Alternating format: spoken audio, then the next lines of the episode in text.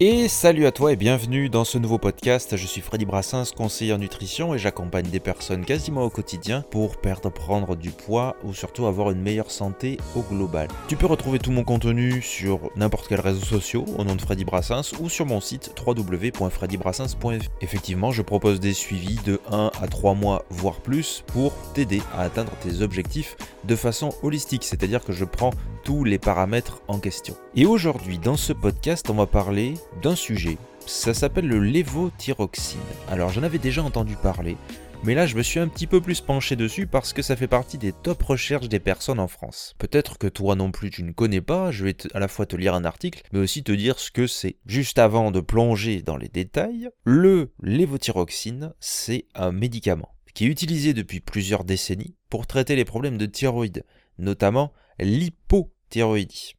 Donc ça date dans les années 50, ça a gagné en popularité et surtout en raison de son efficacité. Au final, qu'est-ce que c'est que ce médicament? Bah, C'est une hormone thyroïdienne synthétique qui remplace ou complète la thyroxine, donc l'hormone normalement produite par notre thyroïde.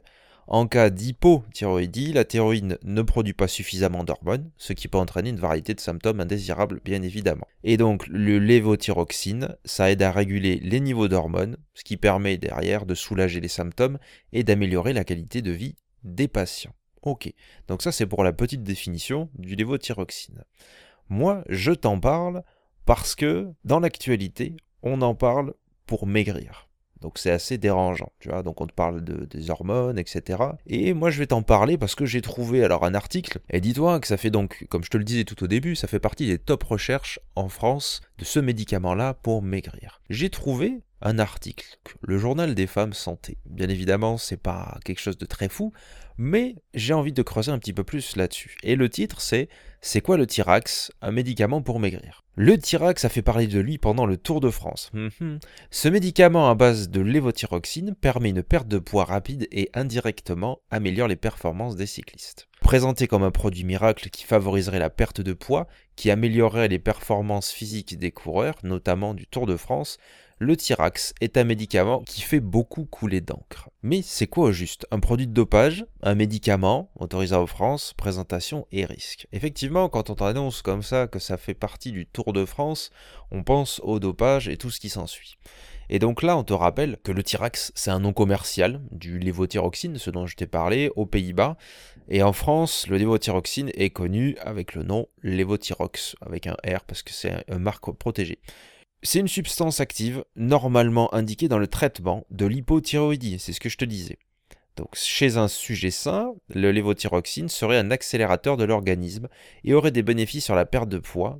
voilà pourquoi son usage serait détourné par les coureurs. Ce produit permet de perdre facilement quelques kilos et, donc de manger plus. Normalement, la perte de poids engendre une perte de puissance, mais avec Tirax, vous pouvez développer plus de watts par kilogramme, explique anonymement un coureur dont les propos ont été relayés par le quotidien du pharmacien, citant le média néerlandais indirectement. C'est un moyen de pédaler plus vite, car on est plus léger. Les coureurs y auraient recours non pas avant les compétitions, mais durant leur stage d'entraînement lors desquels ils effectuent une intense préparation physique avant d'être le plus performant possible aux courses quelques semaines plus tard. Est-il sur la liste des produits dopants? Eh bien non. Le lévothyroxine, et donc par extension le Tirax, ne figure pas dans l'arrêté du 22 février 90 fixant la liste des substances classées comme stupéfiants. Ce médicament n'est donc pas interdit pour les sportifs. Dans certains cas, des coureurs prendraient le lévothyroxine en associant avec de la cortisone, un produit pourtant interdit par l'Agence mondiale antidopage pendant la compétition, mais qui peut être administré uniquement avec une autorisation à usage thérapeutique d'un médecin sous condition bien évidemment. La composition, alors on a déjà parlé, hein, comme quoi c'est une hormone de synthèse, hein. c'est disponible sous prescription médicale, sous ordonnance. Donc c'est qu'il y a un arrangement avec les médecins. On dira rien là-dessus. Quels sont les dangers du Tirax? Comme tous les médicaments, les produits à base de lévothyroxine, dont fait partie le Tirax, peut engendrer un risque d'effets secondaires tels que une, aggravation possible des troubles cardiaques, une réaction allergique, une tachycardie, des tremblements, des problèmes d'insomnie, etc., etc., fièvre, sueur, voilà. En cas d'abus ou de surdosage, cela peut mettre la vie en danger, et selon le manager de l'équipe DSM, donc l'équipe du, cyclisme néerlandaise hein, dont on parlait tout à l'heure, Cela fait plusieurs années que de nombreuses formations professionnelles demandent à l'Union cycliste internationale de prendre des mesures concernant le recours à ces médicaments chez les coureurs.